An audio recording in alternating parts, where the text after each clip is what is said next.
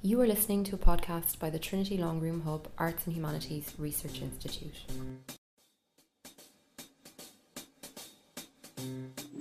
I'm Eileen Julien, Director of the Institute for Advanced Study at Indiana University Bloomington, and I'm also a professor in French, uh, in Italian, comparative literature, and African studies.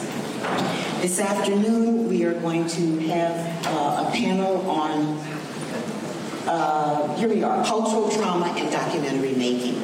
So this morning when Jane Ohlmeyer um, dismissed us, um, she said she hoped that this panel would be as wonderful as the last. And I think that we have the makings of a very provocative panel this afternoon.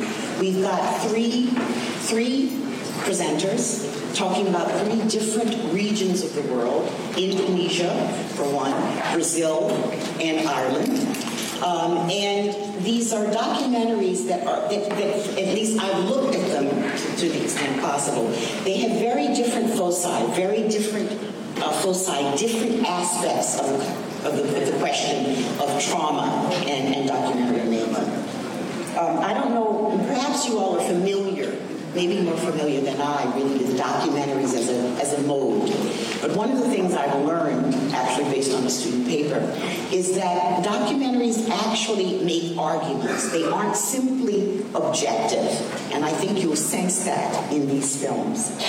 In fact, each of these films, I think, that, that, that the speakers will be talking about are subgenres. There are many genres, I would say, of documentaries.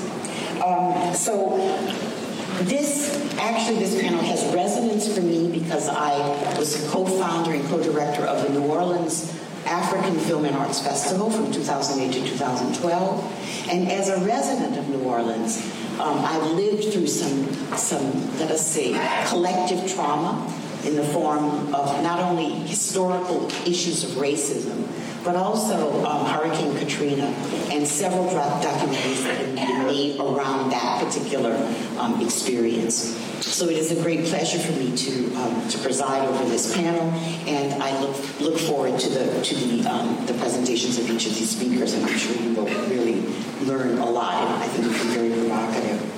So we have three, three speakers, as I've said. The first is Esther Hamburger, who is uh, here from the University of Sao Paulo. Then we have Joyce Liu, who is at the University of in, in Taiwan. What's the name of the university? Chiao Tung University.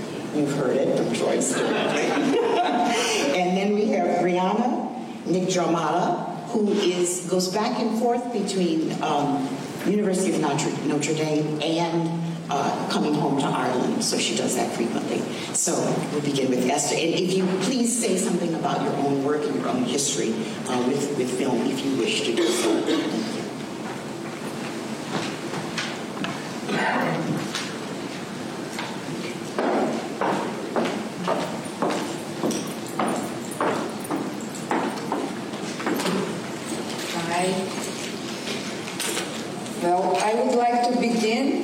by saluting the dialogue this, that this CHCI annual meeting on cultural intervention, interventions stimulates. Documentaries and other audiovisual forms are implicated in reverberating violence and state violence. So it's wonderful to have a session on that and other activities. The crisis of institutional politics, the rise of populist and nationalist leaders, increasing social inequalities are some of the common themes in the current debates. What can documentaries say about these issues? How can they intervene against violence and discrimination? In the digital world, documentary has flourished as a privileged audiovisual space for alternative voices to circulate. Archives, testimonies, autofiction, and activism feed this documentary boom across different global and local platforms. Can documentaries address discrimination and at the same time contribute to dismantling prejudices? How can violence be approached without reinforcing fear and prejudice? One trend in Brazilian contemporary film has associated poverty and violence. Films in this trend originated what is known in the circuit of international festivals as favela situation. Some of them are documentaries, others are documentary based.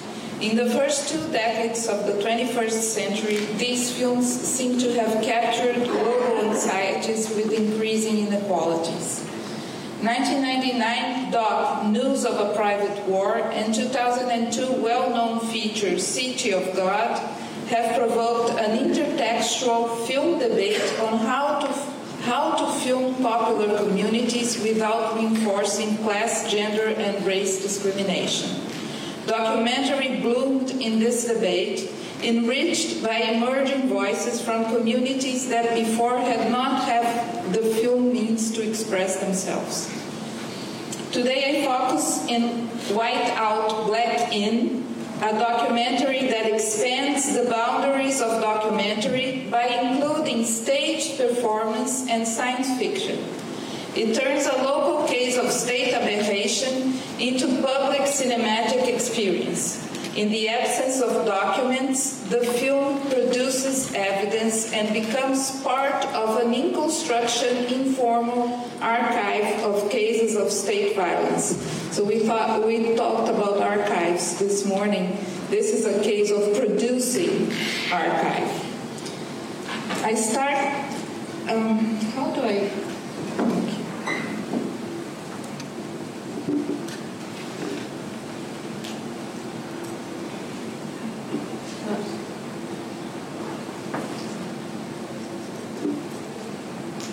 I with background information on the Brazilian case.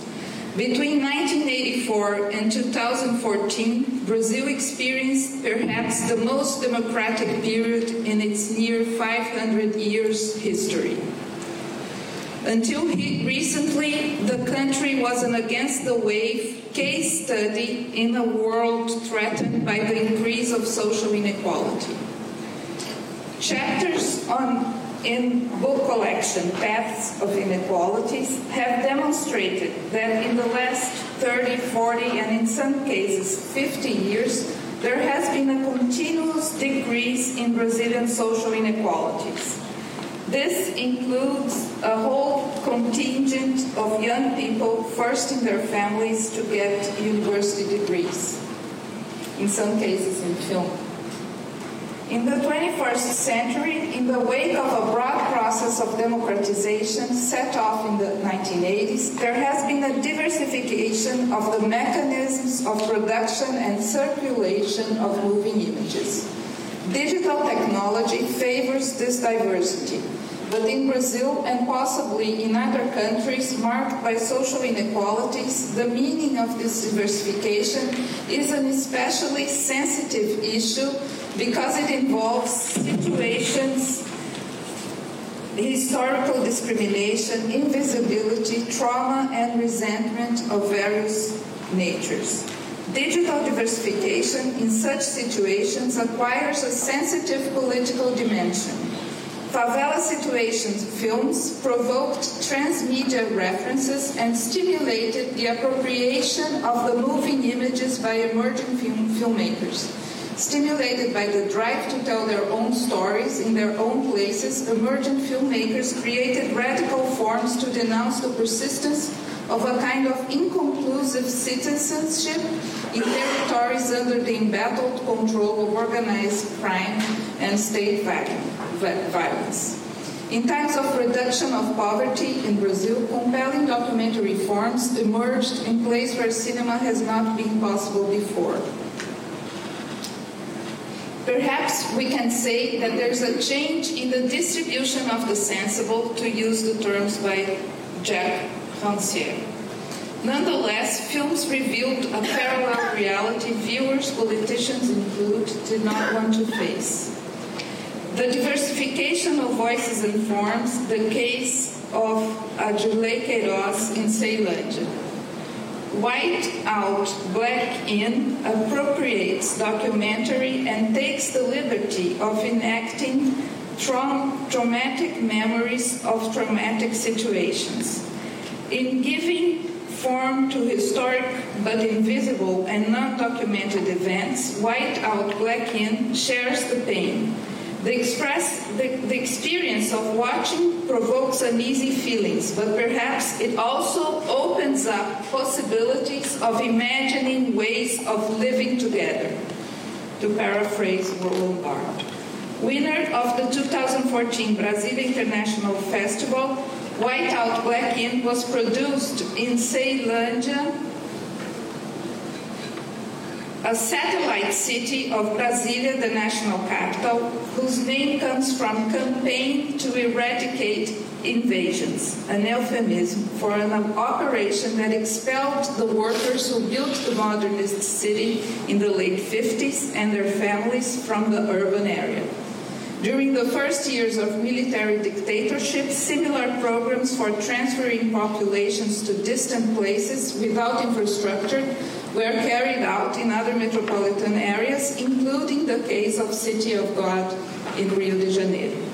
White Out Black In recounts the case of two black friends, a musician and a soccer player, who became handicapped due to police violence abuse during a party in March 1986. In the film, a sci fi style agent comes from the future in order to investigate and to collect evidence about police abuse in this case. As a science fiction doc, White Out Black, Black is precariously constructed, but the strength of the film relies in its imaginative spatial construction of Ceilândia's urban landscape and in the interior settings where the two handicapped characters live surrounded by smart gadgets.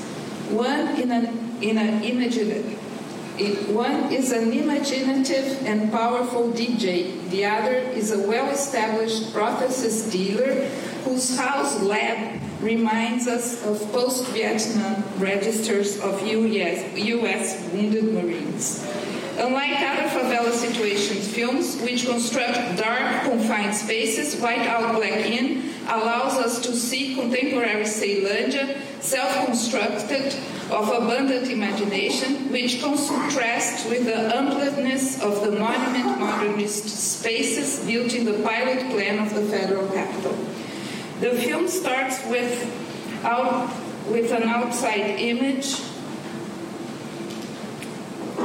Shortly afterwards, the camera register, registers Marquim moving downstairs on a special platform towards an enchanted basement, a secret bunker, a Batman hut, the brain of the Matrix, or the radio station that encouraged, encouraged the character from Easy Rider. The feeling is that of a place of command. The rapper and DJ sits at his sound table and goes on to narrate in details the events of a party in March 1986. The beat starts along with the first person singular voice. The time is the present. In ancient Ceilândia, about 30 years before the time of the film. It's Sunday, 7 o'clock at night. I'm already wearing my sneaker. He goes on the power of the interpretation carries us away. We are with Marquim at the crime scene. His vocal performance is rhythm. The body sways at the microphone. He tells his story in musical form. We follow him to the Sunday night hall. Static pictures of young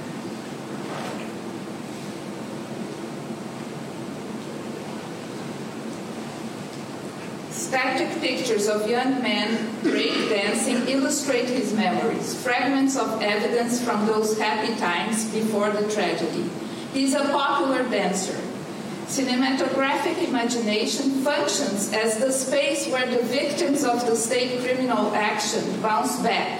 They tell their story, they guide us through the spaces of their community.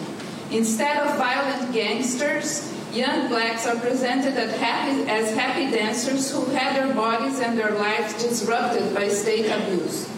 Science fiction appeals to the future as a possible time when the atrocities of the present and of the past should be compensated for, just as pastime slavery takes its place in the struggle against discrimination that continues to haunt the present.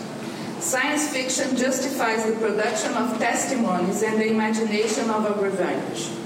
Within the conventions of science fiction, testimonies are not given in front of a scrutinizing camera in search of scars and tears. The, the performance of the DJ in his enchanted basement, the ginga, that survives the paralysis of his paraplegic body, comes through, beyond documentary and in favor of documenting. This film is at once document and revenge, a documentary bomb. In control of the production of the images, victims conquered the virtual space of film. They also demonstrate that the mutilation of their bodies did not prevent them from carrying on and from achieving some degree of command, including the staging of their own lives. In this film, two protagonists share their trauma as a way to overcome it. Ann Kaplan speaks of the problem of discerning personal from collective trauma, direct and mediated trauma. In this case, we learn about the community trauma through the experience of two young men whose bodies were the target of discrimination. The story they tell speaks of overt racism in a country that resists admitting the existence of racism. In the wake of post structuralist elaborations on what archives reveal about the organization of knowledge and, uh, and about the relations between knowledge and powers, they document and the powers they document, archival films have a strength of their own. The work of German filmmaker Harun Farocki with different kinds of images has inspired insightful interpretation on the cinematic potential of re-elaboration of the archival image. Who Killed Eloá, a Brazilian film about based on archival images from broadcast television on a local case of female homicide, suggests the ways in which archival documentary might contribute to raise awareness about discriminatory newscast conventions. The lack of archival image has also inspired insightful interpretation. Rithy Panh, especially in L'image manquante, the missing picture, has elaborated on the problem of enacting his own memories when the documents that could attest for the state violence he testified were destroyed or did not exist. Like Adirley Queirós, this Cambodian survivor from the Khmer Rouge dramatized violence, but he used clay figurines with his own testimony voiceover. Adirley Queirós works with live action and with his friends' performances of their, of their own stories. Like Rithy Panh, he uses fantasy and imagination to compensate for the lack of documentation. Ann Kaplan, in the above quoted work, relies on testimonies she finds in the streets of New York City in the aftermath of the 9 11 events to counteract what she feels is homogenizing sensational media treatment of trauma, a treatment that contributes to reinforce and disseminate traumatic experience. The films of by Adirley Queirós can be thought of in the conjunction of archive, testimony, and performance. They flirt with autofiction in their attempt to go beyond the homogeneous treatment of popular communities but perhaps the most suggestive way to interpret them is to highlight that they produce archives, documents, and testimonies. In 2014, while the Truth Commission investigated the underground of the 1964-84 military dictatorship, Whiteout Black In suggests that investigating popular memories might bring to public attention non-registered cases of state violence, even under democracy. Whiteout Black In exposes the absence of archives. Furthermore, it provides what's missing, and it does so on the non victimizing popular science fiction register. There are other examples of uh, filmmakers, emerging documentarists from uh, diverse communities in Brazil right now.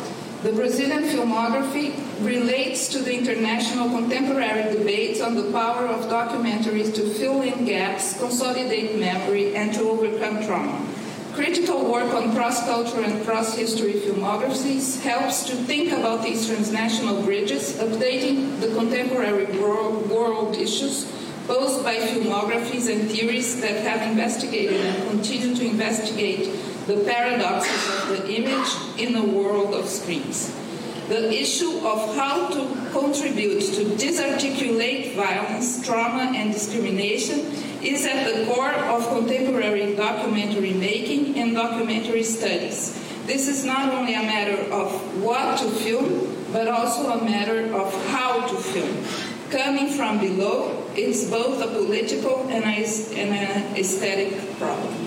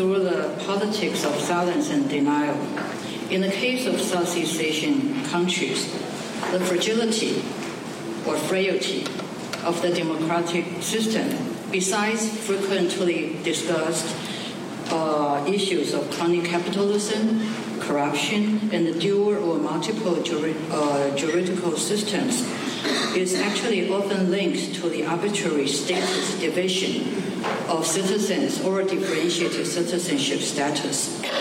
In post-Cold War period, no, in post-World War II or post-colonial period, so-called Cold War period, several hot wars, large-scale massive killings and genocide, and enforced concentration camps took place in different countries in this region.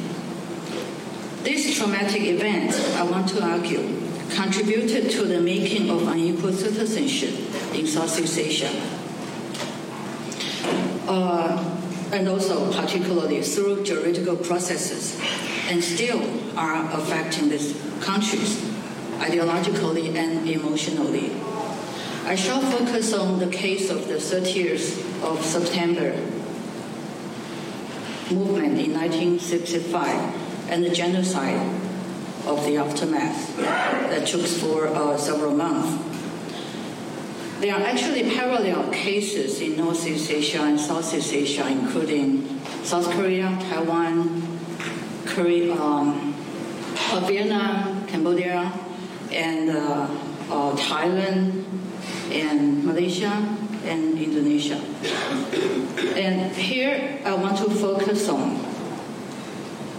of course, this case in uh, Indonesia. But I, I, want to discuss the ambiguous double-edged function of documentaries or docudrama movies in retelling the story, reenacting the events, documenting testimonies, archiving images, recording oral histories, and taking uh, the event as a founding trauma of the state. This mode of reenactment could easily enhance the narrative from the victim's point of view, and at the same time legitimize the ruling regime that displays the larger truth. How to avoid this trap of a single perspective, but still to seek the truth and reveal a larger reality is my concern. I shall be talking about these three, uh, but I'll go to the details later. This 1965-66 genocide in Indonesia has caused the deaths of more than 1 million people, and some said 2.5 million. mostly Chinese Indonesians. According to the official account of the Suharto regime, the, this movement, the uh, 30th of September in 1965, is planned as a coup d'etat organized by the Communist Party of Indonesia. The descendants of the victims uh, after this genocide event were exiled into the jungle and isolated uh, from the mainland, cannot go to school, cannot work, cannot get married, and no public reconciliation, no remedy, and so on. But this event, uh, recent studies have shown that this event is actually an anti-public uh, Republican counter-revolution against the Sukarno uh, socialist-oriented uh, regime. Uh, but the post-eventual uh, juridical reform has made Indonesian citizenship into a form of, again, an indirect rule in a reverse way of the colonial period and allowed local elite to act despotically and it's a form of actually a new colonialism, an internal colonialism. The constitution of the colony in the Dutch East Indies created a racial uh, division of the population into three categories Europeans and their equivalent group, mostly Christian, Far Easterns, mainly Chinese and Arab, such as uh, so called uh, Captain China and indigenous people. The indirect rules through the policy of divide and rule made the indigenous people the lowest group within the population, and it was the primary reason for the reversal of the social status in the post-colonial nation building practice. The use of the letter of proof of nationality uh, of the Republic of Indonesia in the new uh, older regime of Suharto uh, period, created discriminative practices concerning Chinese people in cases such as their uh, uh application for identity, identity card or uh, or passport or marriage or birth and death uh, certificate and so on. Some Chinese Indonesian even though they have resided in this area, uh, region for several hundred years, starting from uh, 17th century, they, but they could not obtain a letter of proof of nationality because they were unable to pay for the fee due to their weak uh, economic conditions, and consequently suffered severe discrimination treatment till today. And some of them cannot, some region, two provinces, uh, forbid them from owning uh, uh, land or participating political uh, activities fairly. So this all are equal before the law and are entitled without any discrimination to equal protection of the law becomes an open lie in the so-called democratic system in some countries till today. Democracy does not belong to all demos, that is, all people in the country. The state divides people according to their religion, ethnicity, race, gender, origin, and other factors, and forbid them equal access to the social space. The structural violence of the state division lies not only in the lines of a, a, a book, book, of law or the police force in the violent uh, uh, riot control action, but also in the broader consciousness in people's mind or the hidden mentality of juridical ideology that separate uh, and even segregate social uh, societies among citizens or so-called city dwellers, people living in the same space. The most startling fact of the 30 years of the uh, September event of the 1965 is that till today, the full account of this historical incident has neither been fully uncovered or, or nor officially acknowledged by the government. Actually, recent studies also show that CIA, of course, uh, intervened uh, and helped the bloody uh, overthrow of this um, uh, Indonesian President Sukarno. And the scenario of this event was uh, actually a convenient pretext for implementing the pre-existing plan for the army to seize the power, together with a black propaganda operation undertaken by United States, Great Britain, Australia, Germany, and Japan through their in, intelligence uh, services. And the massacre was conducted by the armies and co- cooperated actually by the villagers in a very widespread spontaneity. The new older regime since 1967, shortly after the incident, was to stabilize the Suharto regime, to stigmatize the Communist Party as well as the Chinese, and to prioritize the indigenous population to legitimize Islam religion and became a core foundation of Indonesian nationalism. And this anti-communist uh, witch hunting activities prevail all over, over the three decades of the new older rule. This uh, documentary uh, uh, treachery of G30S PKI, that is a Communist Party, uh, written and directed by uh, director Noer, sponsored by Suharto's uh, new Order government, is a four-hour docudrama movie reenacting the event. And the event, actually, uh, this movie is actually the most broadcast and most watched Indonesian film of all time and the main factor for the widespread dissemination of, of the official narrative of this incident. The film actually is a mandatory viewing material uh, and is shown at school and government uh, institutions. According to a survey done by the Indonesian magazine Tempo about this uh, uh, the, the, questionnaire was about domestic threat to Indonesian uh, communities, conducted in 1984 and 85. Communist resurgence turned out to be the most fierce threat to Indonesian uh, people, ranking well above the, the uh, issue of corruption.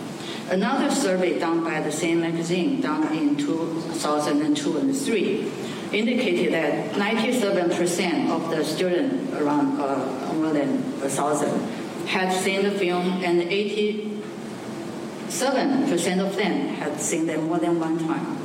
School students actually were dramatized, traumatized by the bloody scene in the movie and had a deep-rooted antagonism and fear and hatred against the communists or Chinese. That could explain the, the anti-Chinese riots in this uh, 1998 after the Asian financial uh, crisis and many cases of so-called frontier justice or street justice against the Chinese could uh, happen uh, in uh, different villages. Most people believe that the official account of the event as a historical trauma isn't historical trauma caused by the conspiracy of the communists. The film presented the Communist Party members as highly plotting and dangerous, and reflected also the fear of and indignant feelings of ordinary peasant families against the communist uh, members. And the, it portrayed Suharto as a hero who managed to stabilize the situation after the coup the director actually extensively studied official government sources, court documents, interviewed uh, numerous uh, eyewitnesses, and uh, used archival uh, footage and newspaper clippings uh, of the uh, contemporary to the event, and emphasized particularly the historical and cinematic realism. But the film, nevertheless, did not mention anything about the massacre.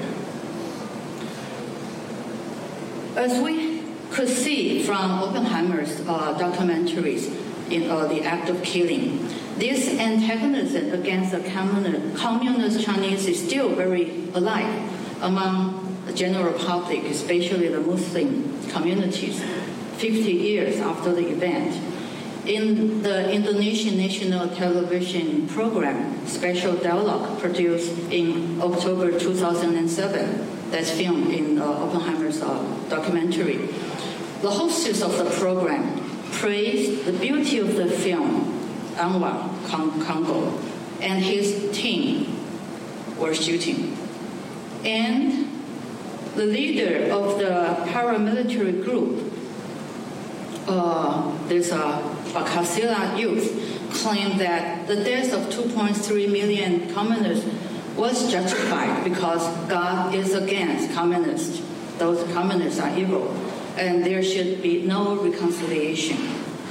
The act of killing and the look of silence directed by Joshua Oppenheimer, American-born uh, Danish director, actually served as a sharp contrast to Noer's uh, docudrama. The former uh, executioner or perpetrator, Anwar Congo, a leader of this uh, uh, in the city of Medan, and the other perpetrators, they felt compelled to perform as accurately and vividly as possible about the past event they did. And according to some record, this uh, Anwar has executed more than a thousand people. To think of that. And when, when they did it, they boasted about their heroic deed, and it seems to be enjoying in the moment of the reenacting. This sense of reenactment created a multiple perspective of both the victimizer and actually the victimized. Uh, so the dire fact of the cruelty of the event and the, uh, the challenges the fictionality of the governmental official narrative, but also the montage from this slaughtering uh, scene to the silence and tra- tranquility of the sea, from the sadomasochistic reenactment to the of the execution scene to the jungle scene, and also from the national television program of the group to the private collection of some of the wealthy people uh, they, they involved in the action and of this uh, zoolo- uh, the specimen of these uh, uh, animals created a piercing and poignant confrontation with the reality. The use of Adi, the optometrist, as an interviewer in the second uh, uh, of the, this uh, companion piece, uh, Look of Silence, in search of the reality of the truth, the death of his brother. It's a brilliant take. The scarlet framed eyeglasses serve as a metaphor for, for metonymy and then metaphor full of blindness and the disavowal of the historical truth and the, the adjustment or the inability to adjust the eyesight. The horrible details of what these murderers did in the past were narrated with vivid physical reenactment, presented a series of visual images of those in Dante's Inferno and Bosch painting. The threatening words from the interviewees in 2012 was as real as a historical event in the past 50 years ago. The persecutors still are in power and live without being punished. And the teachers are still teaching the intimidating lessons of the communists in the classroom.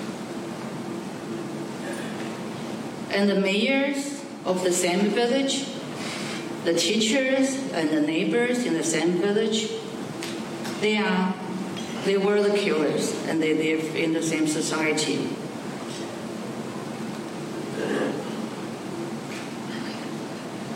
So Oppenheimer's documentaries raised a series of questions in his uh, work. Whether this whether it is possible or even adequate to present a realistic portrayal of the reality. He said, I consider it axiomatic that the past, the unspeakable reality, and the unspeakable real of what they did, the horror of what they did, is beyond our grasp.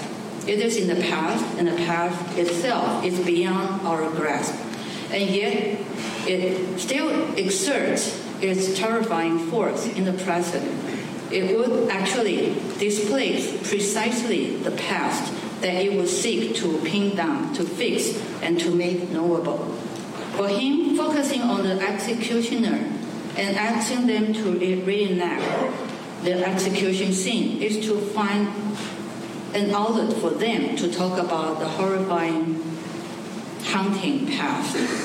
His intervention showed us that the economy of the impunity, the fear, and the glorification in Indonesia, and to see the rotten heart of the present day political system built by and presided over by killers. To me, Oppenheimer's documentaries demonstrated the power of the intervention and confrontation face to face against the persistent politics of denial by reenacting the affective dimension of the perpetrators. His documentaries brought forth the recollection of the memories of the cruelty in the past, the sadomasochistic reality of the political system of the past and of the present, while at the same time allow the audience to see what the role the cultural trauma played in making in the making of unequal citizenship in Indonesia and how it is still alive for even 50 years after the traumatic event. The documentaries are therefore not of the past but an archive of and a trope for the present. So I'll stop here.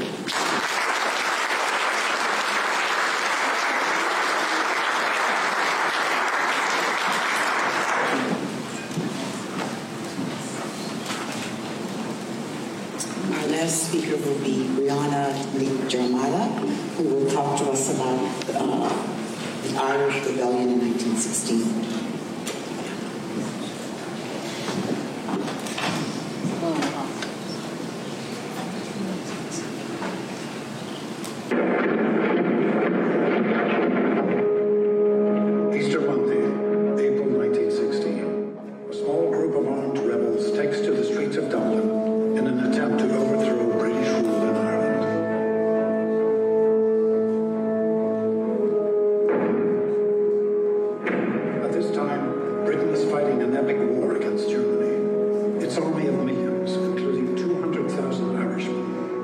Casualties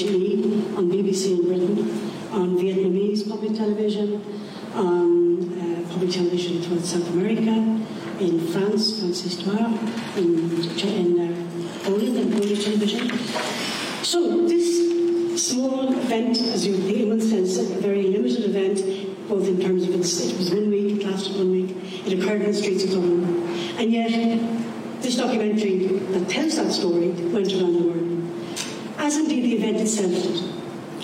So what I'd just like to do briefly today is just to talk a little bit about how 1916, which was a seminal moment in Irish history, uh, which was, you could say, a, a, drop in the ocean, but that ripple went around the world.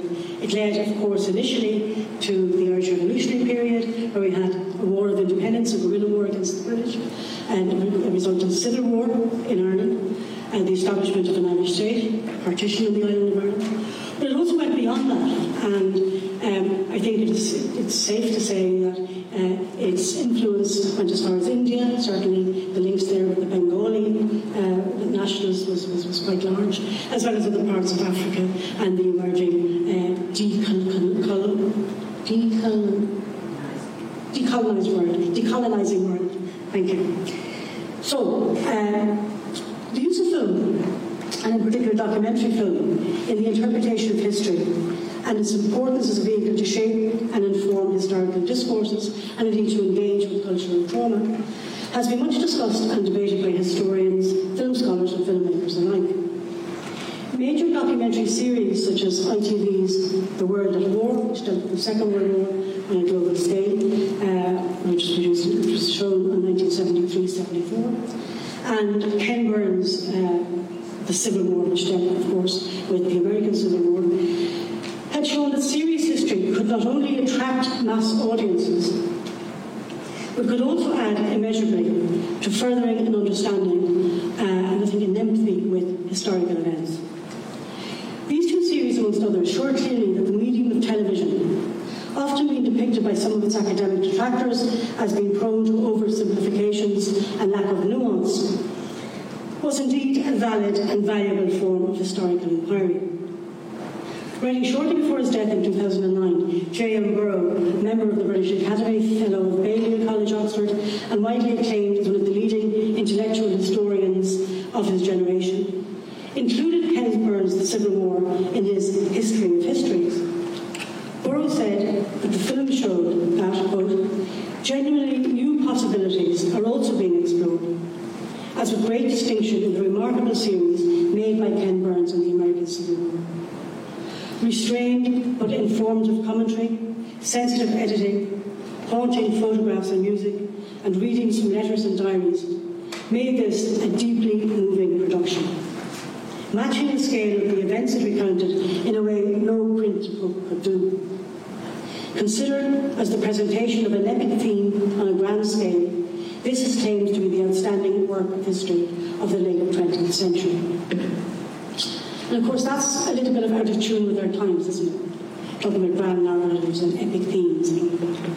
Uh, and yet, um, history, history, filmmaking, and of course historiography now tends to be vertical, uh, tends to dig deep into one area, tells the story of the, of the individuals, tells the story of, of individual events, and schools generally any sort of attempt at grand narratives or uh, um, contextualizing narratives. I think sometimes we might we need those desperately, and I think in terms of 1916, we've had them in Ireland. We've had documentaries made about the social conditions in Dublin in 19, uh, leading up to 1916. Uh, we've had we've had documentaries about women, about individuals. Um, but I must say, I felt coming up to the centenary that we really did need to look anew and afresh at, at 1916 and its emotional impact as much as anything else. Um, I was based in a US university. I was a filmmaker based in a university that was called Fighting Irish. So, having watched Burns, I'm really wondering if we could possibly do something like that for the story of 1916. And what I mean by, by that, what I think Ken Burns did was he took a very controversial, very still a very sensitive and very traumatic period of American history. And he made it accessible to people. He gave back to people, in a sense, their history in a very intimate way, in a very a way that, that was tangibly emotional. Um, so we tried to see could we do something like that for 1916.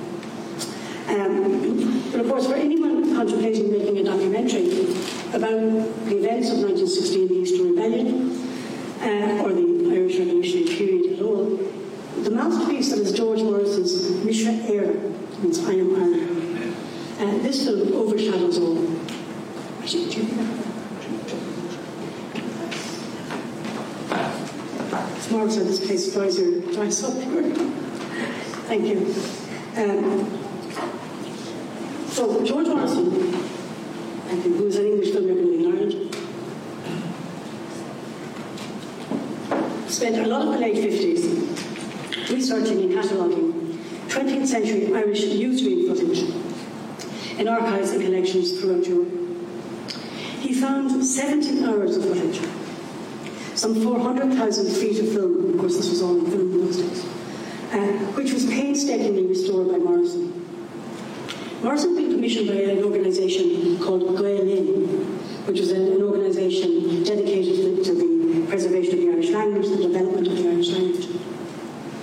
And he, they commissioned Morrison to make and produce the first feature-length film in Irish, which would tell the story of the Irish national struggle in the first two decades of the 20th century, and would draw primarily on the actuality footage, the archival footage and newsreels unearthed by Morrison. Was, in the words of film historian Kevin Rockett, in effect, the official history of the struggle for independence. And what Masterson does most masterfully here is to combine the actuality archival footage, which he stretched to slow it down to normal speed, together with rostrum shots of photographic stills and contemporary documents, including newspaper headlines, as well as weaving in newly shot footage which contained unforgettable epic shots of the sea crashing on the rocks and a rocky shore and the tide receding from the land. This rich visual montage was held together by a narration script in Irish, written by Sean Mac Réamoinn, and most significantly, magnified by a newly composed score by a man called Sean Ó Riada. He was a classical composer who had been experimenting with traditional forms of Irish music. And Morrison, of course, as well Ó Riada, was aware, particularly Morrison as director, was crucially aware of the nature and the central importance of the score in this type of filmmaking. Uh, and he had shown Ó Riada a number of films uh, that he himself wished to emulate. These included the English documentarian John Grierson's very influential film Night Mail, which had music by Benjamin Britten and a verse commentary by W.H. Auden. And while Mac Réamoinn's script, narrated by native Irish speakers Padraig O'Reilly and Ian O'Lear, wasn't formally verse, it was highly poetic in tone, drawing from and quoting many traditional political poems in Irish. And of course, the title Mise Éire echoes the title of, in fact, takes its, its title from uh, Padraig Pearse, who was the leader of 1916, his 1912 poem, Mise Éire, I Am Ireland, where Pearse personifies Ireland as an old woman addressing her children.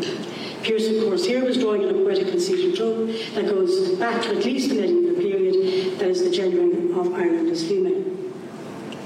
This trope, by changing the lights to suit the contemporaneous political realities, was central in the 18th century poetic genre known as the aisling, or vision poetry, political poetry of the 18th century. And it is to one of the earliest of these political songs, Róisín Dubh, Dark Rosaleen, that Sean Ó Riada turned for his theme music. His reworking of Róisín Dubh, performed by the Radio Éireann Symphony Orchestra, conducted by Ó Riada himself, was both revolutionary and epic at the same time. What Ó Riada did with the soundtrack was to rework traditional Irish song and airs and score them for full orchestra, the first time this had been done. What the title and the soundtrack do, in effect, is to place the film into a non-broken or very old or ancient discourse of nationalism and the struggle for independence. This sense of an unbroken and unified tradition of opposition to English rule was hugely important to nationalists in 1916 itself, or true that might be, But as judged by the response to the release of the film, it, even in the late 1950s, early 1960s, continued to elicit a positive response among audiences in Ireland.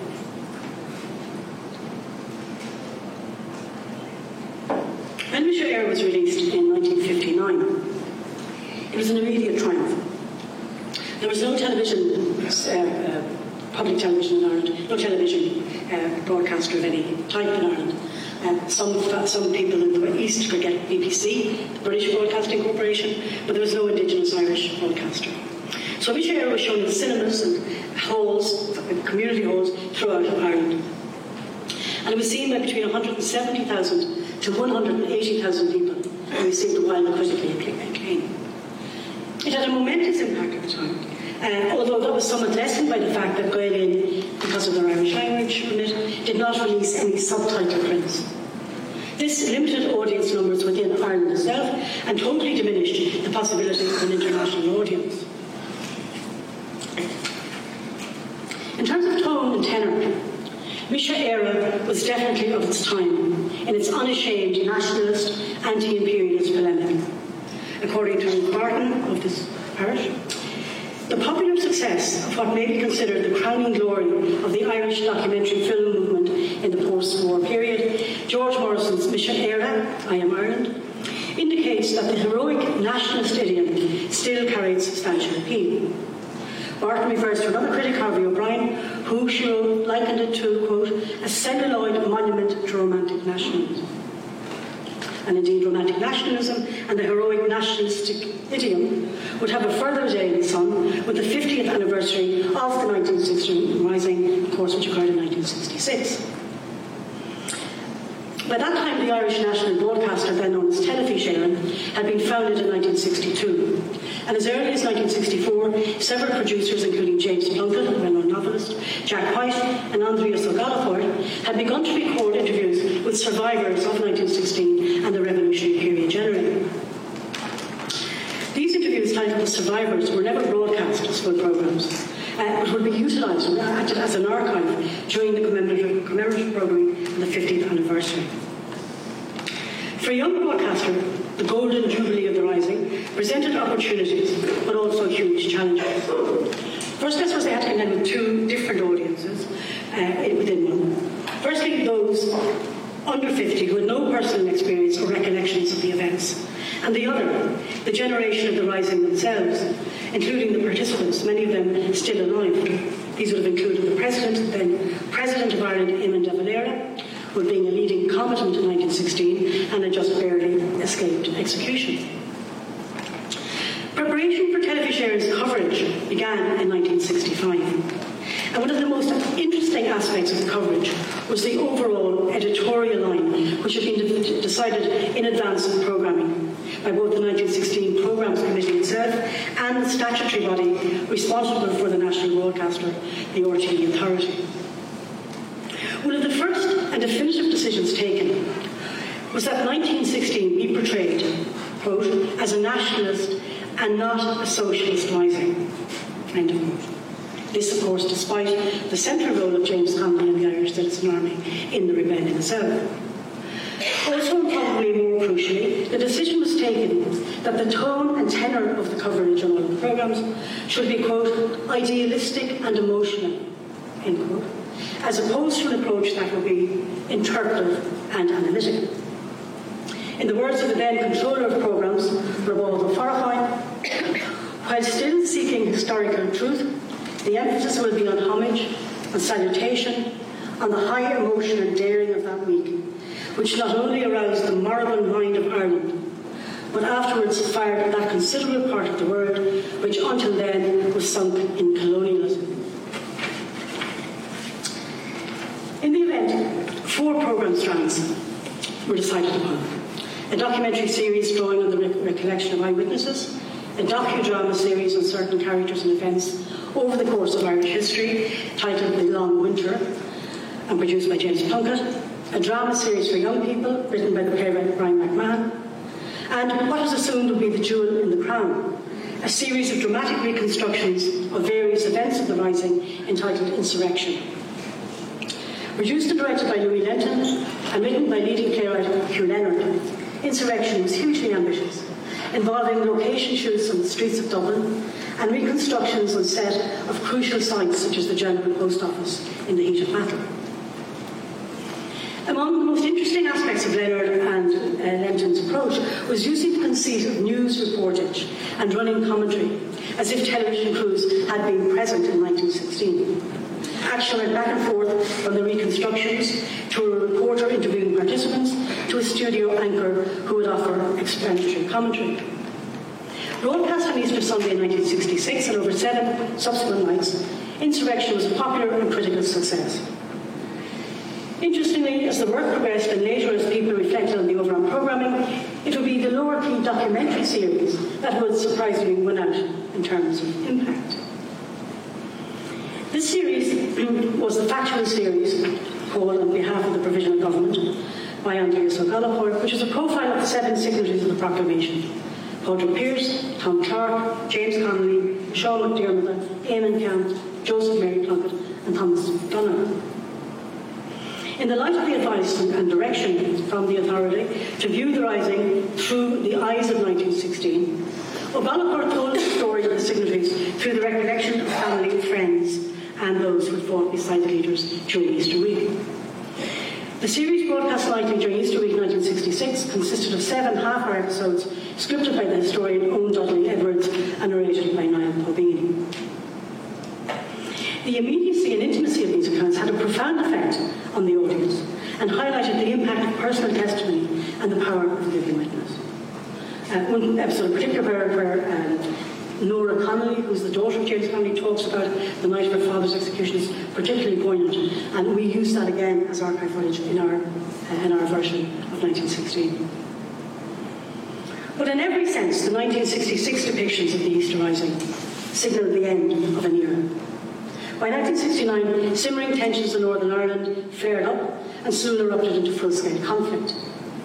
On February 6, 1971, Gunner Robert Curtis was shot dead by a newly resurgent Irish Republican Army, or IRA, the first British soldier to be killed in Ireland since the 1920s. That same day, the Prime Minister of Northern Ireland, Major James Chichester Clark, announced on television that, quote, Northern Ireland is at war with the IRA provisionals.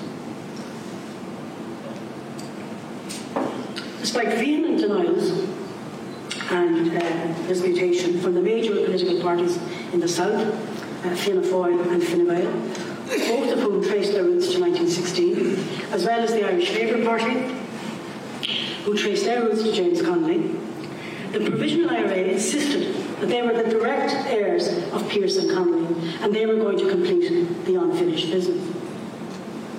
In the midst of the continuing conflict and disputation, there was little appetite for engaging filmic representations of the events of 1916.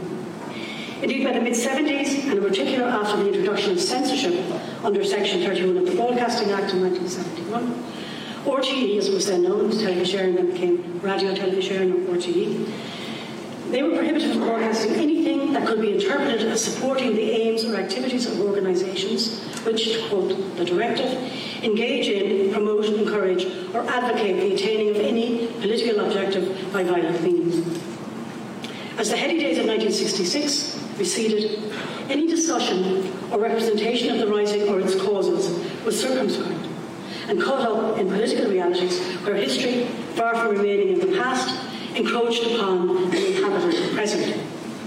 In the words of historian John A. Murphy, the 50th anniversary was celebrated in the Republic in 1966 at a time of apparent economic and cultural resurgence with great pomp and triumphalism, unaccompanied by any self-questioning on the great sacred event in modern Irish history, the foundation myth of the Irish state. From the early 1970s, however, the traditional approach was subjected to much critical scrutiny. In the context of the upsurge of violent nationalism in Northern Ireland, certain revisionist politicians, notably Conor Cruise O'Brien, influentially in power in the 1970s, were arguing that public commemoration of 1916 only encouraged the cult of physical force and blood sacrifice and gave aid and comfort to the provisional IRA. Easter 1916 was now seen as having left a damnosa hereditas in the scorification budget. In 1971, The official military parade past the GPO was cancelled. And by 1976, on the 60th anniversary, just 10 years after what some described as the orgy of commemoration, in the absence of any government-sponsored activity, a uh, proposed Republican parade down O'Connell Street to commemorate the rising was banned under the Offences Against the State Act, although it went ahead regardless, with some 10,000 people attending the banned march. The abandonment by the Irish state of any official commemoration of the Easter Rising was echoed by the absence on screen of any substantial re-examination, any re-examination at all, I might say, of 1960. In 1976, RTE produced one programme, which was a, a, a talk show, entitled Who Fears to Speak? There was little need for an answer. It wasn't until 1979 that the Easter Rising appeared on television screens as one of the episodes of the 13-part series BBC, maybe 30-part BBC series made by English historian and journalist Robert Kee, entitled Ireland Television History. It was shown simultaneously on BBC and RTE, who were also co-producers, in 1980 through 1981. It was shown uncut by RTE, even though some episodes were technical infringements of Section 31. Most valuable and interesting aspects of Kee's programme on the Rising was the use he made of interviews with participants in the Rising, including and uh, participants on the Republican side, also civilian witnesses, and also, very importantly, very interestingly, British soldiers. The rushes of these interviews are retained in the RTE archive, and again, certainly for us, proved to be a hugely valuable resource. It will be a number of years, though, while the revisionist wars continued among historians and commentators, before a dedicated documentary was made about the Rising, or in this case, the once revered but by now much reviled figure of Padraig Pearse, the Rising's enigmatic leader. With the peace process and the Good Friday Agreement now in place, and the troubles in Northern Ireland apparently coming to an end, Steve Carson's 2001 documentary, Patrick Pearse, Fanatic Heart, uh, for RTE, described by the production company Mint as a biopic, sought to revisit Pearse's reputation and attempt to find out who the real Patrick Pearse might be. And again, the lack of a question mark in the title Patrick Pearse Fanatic Heart speaks volumes. When we began to develop and research our own project, we did not set out with a fixed thesis that we wanted to prove. We did, however, have firm views on an underlying approach. One of the most important things we wanted to do was to avoid the simplistic hagiography and glorification that was evident during the 50th anniversary, but also to go beyond the other extreme of demonisation and amnesia and or amnesia that took hold throughout the 70s and 80s due to the troubles in Northern Ireland. 100 years on, as the dust of both heroic nationalism and revisionism settled, and in the aftermath of the peace process and the Good Friday Agreement, we hope to be able to find some space to look at the rising in a more generous spirit and to attempt to restore parts of the narrative that have been omitted either by accident or design. The Irish who fought in the Great War, for example, the role of women in 1916 itself, the destruction of civilian casualties caused by the rebellion, but also, importantly, to acknowledge the idealism and heroism of the rebels. They were both ordinary and extraordinary at the same time. The leaders of 1916 were remarkable men and women. Quoting a Dublin Dispatch, the American poet Joyce Kilmer reported in the New York Times in the immediate aftermath of the rising that they had gone out, quote, with a revolver in one hand and Sophocles in the other. There might be a little bit of hyperbole in that. Uh, and also, of course, one of the things that we wanted to bring forward was the 1916 Proclamation, which was an document. Its first lines were Irish men and Irish women. It addressed all the children of the nation. And that was very revolutionary in 1916 when you think of the role of women in society. So when we had, did, did our series of three, three parts and, our, and a, an accompanying uh, feature-length documentary, uh, one of the things we hoped to do was to restore the complexities of Irish history and also to emphasise the international aspect that we felt had been too long overlooked. And one of the things I suppose about being based, an Irish person based in a US university, is that it gives us a, somewhat obviously a, a different perspective. And one of the things I suppose that that really motivated me was that instead of looking at 1916 in this terribly insular way, both as an island ourselves and ourselves and our neighbouring island, I wonder that if we were to pull back the focus and look at the, at the 1916 rebellion and the Irish or revolutionary period in the light of what was going on in Europe and what was going on in the world, would we ask the same questions or would we find the same answers? Um, 1916 didn't just change Ireland, and it didn't change Ireland indelibly. But it was also, I think, the beginning of a ripple effect in India, in Africa, which would play out in the final dissolution of the British Empire. The empire on which, at one stage, the sun never set. Thank you.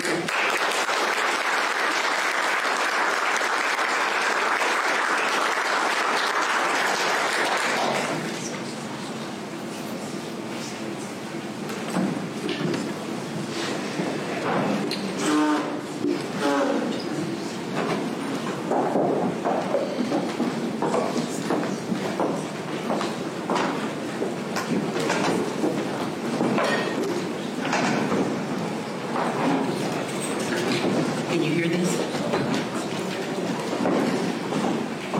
I want to thank these speakers uh, for these remarkable presentations.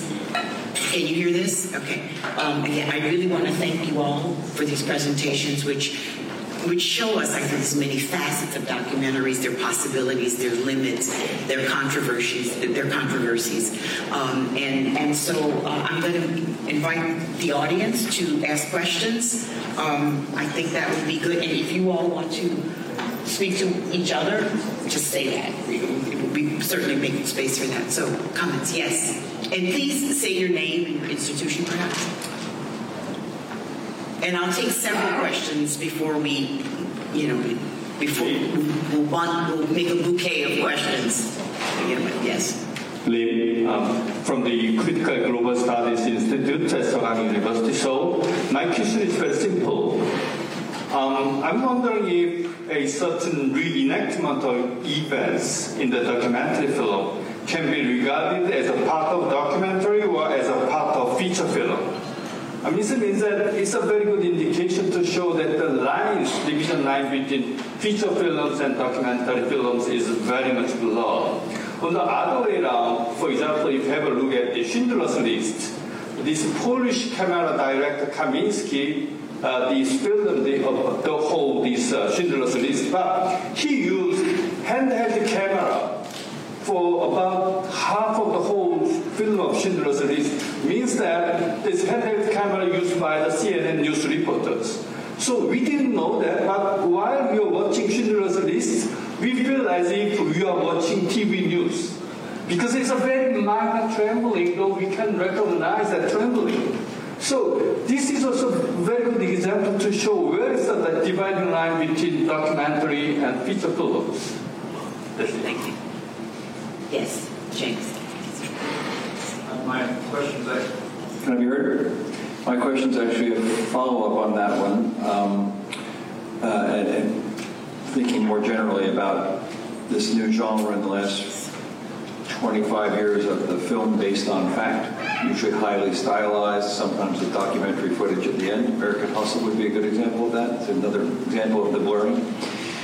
My question was actually more pointedly for Briona, because I was thinking in particular of uh, two films that had a big impact, but they were also fiction films um, Michael Collins, and then what I think of as Ken Loach's answer, The Wind That Shakes the Barley. Um, they defined kind of two poles, two parties, the difference between the nationalist take and the socialist take on 1916, which I hadn't quite realized had gone back so far in the media history, so thanks for pointing that out.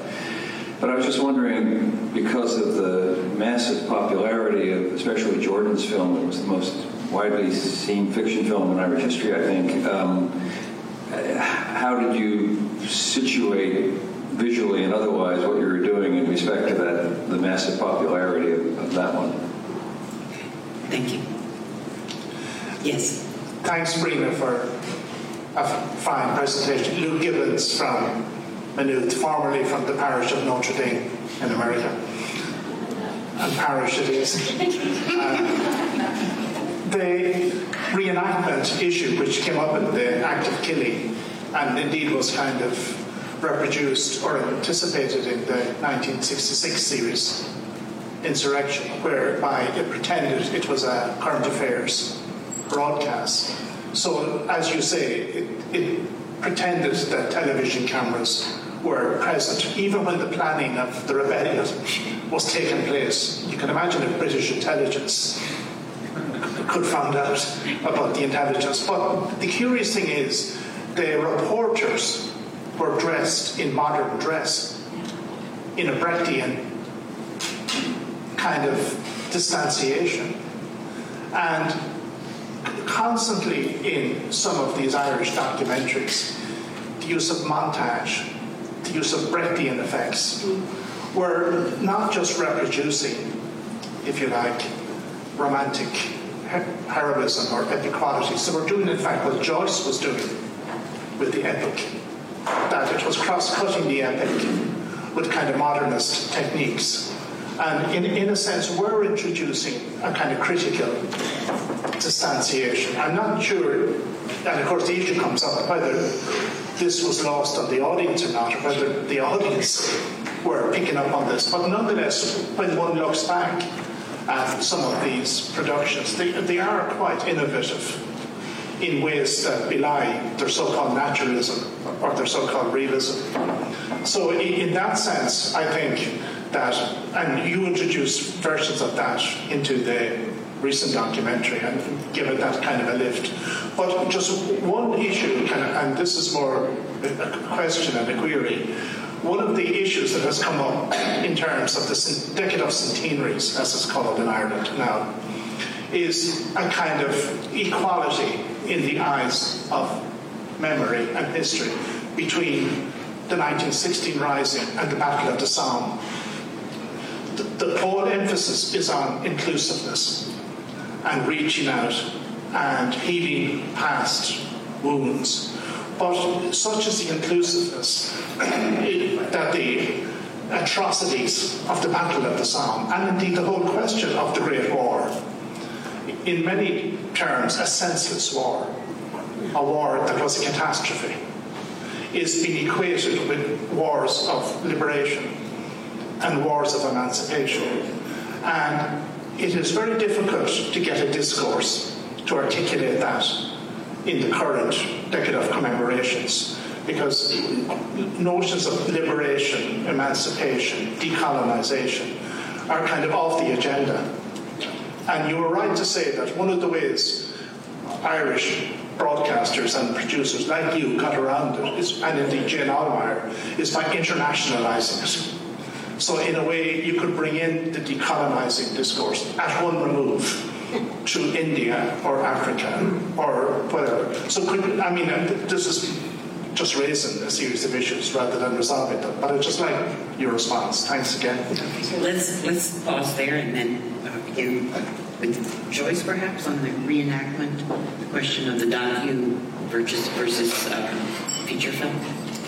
I think uh, perhaps uh, uh, Esther could uh, address that issue too. But uh, I think, do you want to? No.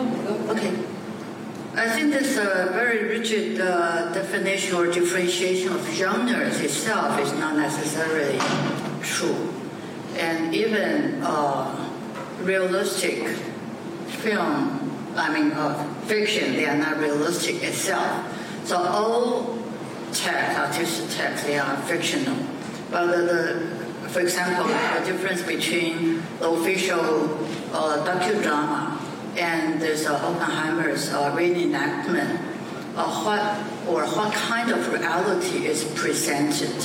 So I think that's a major issue, right? Even if uh, the documentary uh, would assume a very realistic, objective uh, uh, voice and documenting everything, it is still could be fictional in some way. So yeah, that, that is big. But uh, for Oppenheimer's uh, case, uh, to allow these perpetrators to reenact the past and also their impulsive uh, return to the scene in those vivid details, actually also spoke up their haunting memories and in, some way it's also a traumatic experience for themselves.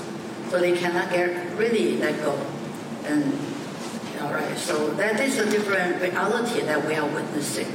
But I think what was very uh, intriguing in uh, that mode of reenactment, not to let the victim itself to tell their uh, suffering, but to let these uh, perpetrators to reenact their deeds. Uh, as I said, it's a trope of the whole regime, the whole political system, the mentality.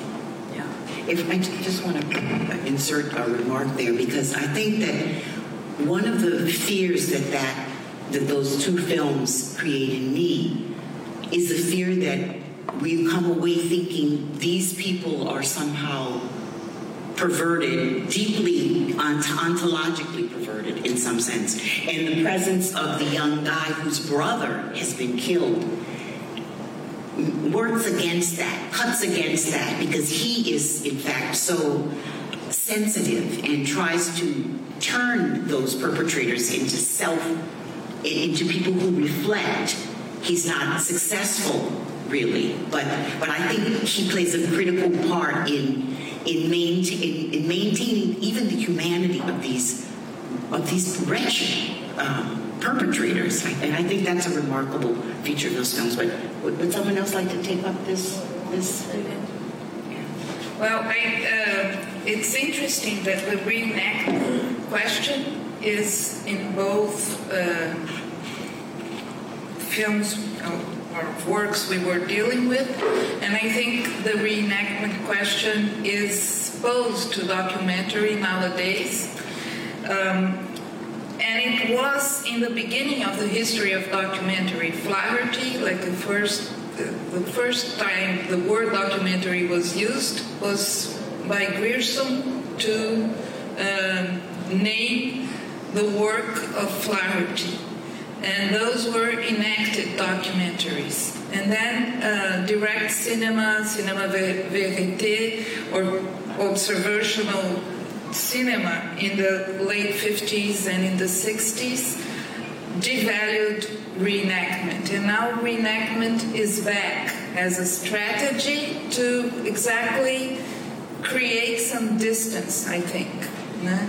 And it's very interesting in the in the case of this filmmaker I was talking about that um, it goes to the point of using science fiction um, in order to create a space where um, he, the people who suffered violence are not portrayed as like powerless victims and are not shown as crying or as but it allows them to have some uh, another kind of space to perform so performance um, in this case acts to uh, create documents of a case that, about which there's no documentation so the film through reenactment and performance creates documents.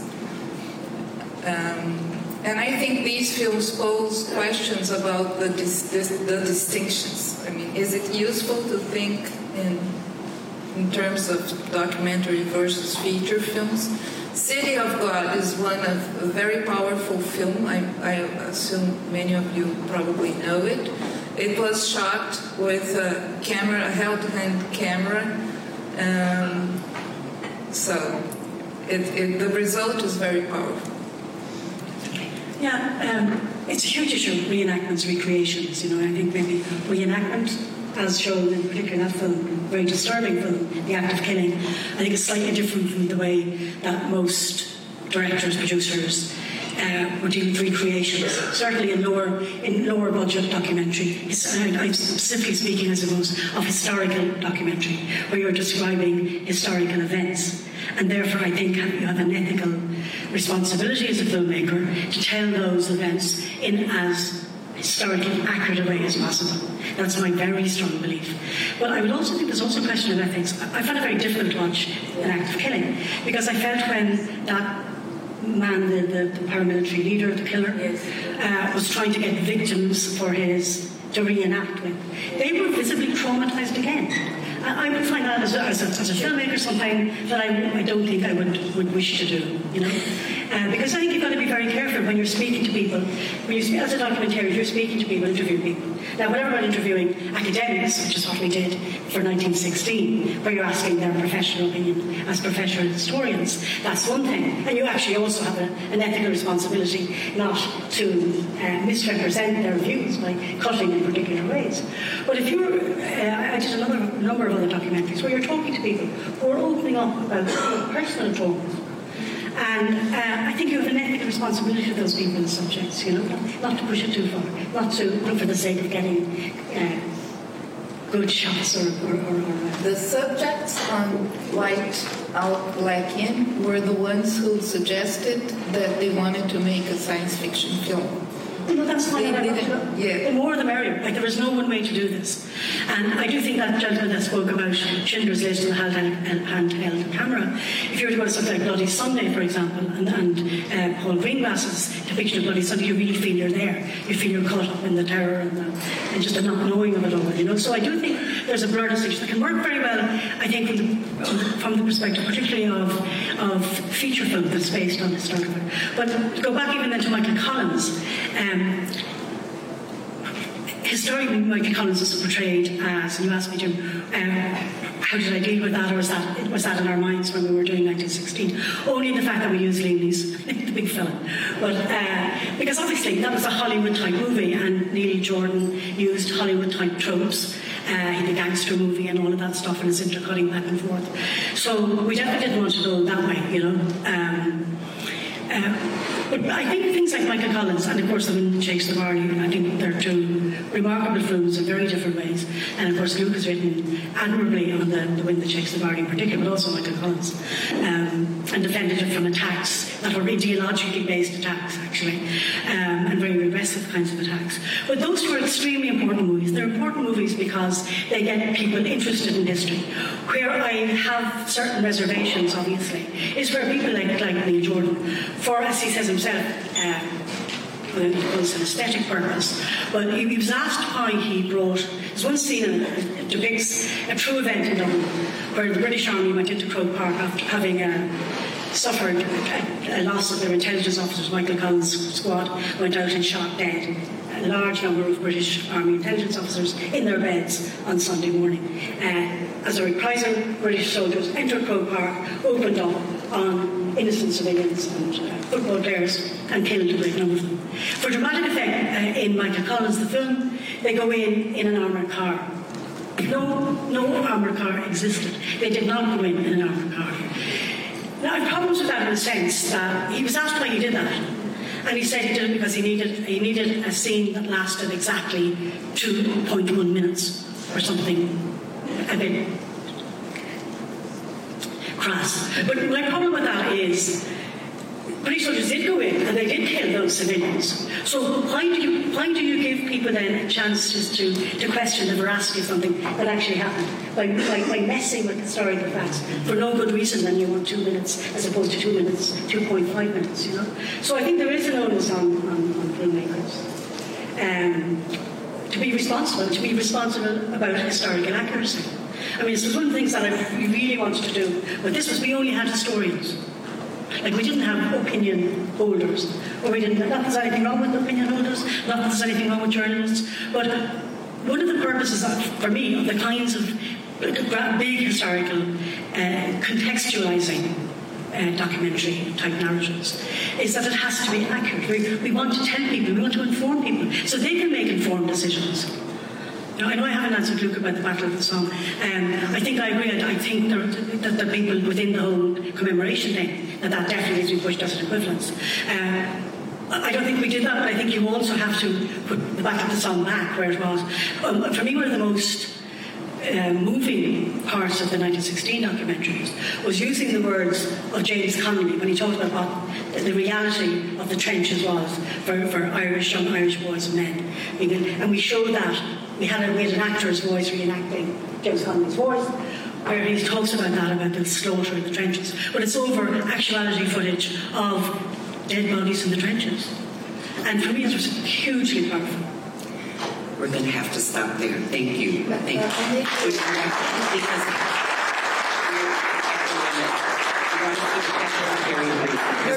Just the question whether that is a second traumatization, because uh, the, the people that's involved uh, in the reenactment of the, the scene, they are uh, they, they, didn't experience it. They live in the same society that is uh, totally ignorant. I mean, those young children and young people, ignorant of, of what happened 50 years ago. So this, uh, the silence and the, the, the, society of denial has to be addressed. And through this uh, reenactment, uh, we see the second reality that's generating the same society of fear and recirculation of the antagonism every generation. So I think this is uh, one way I, I will look at it. So those people who are involved, except those uh, perpetrators, they are some of them didn't think they are they, they should be uh, blamed. They are heroes.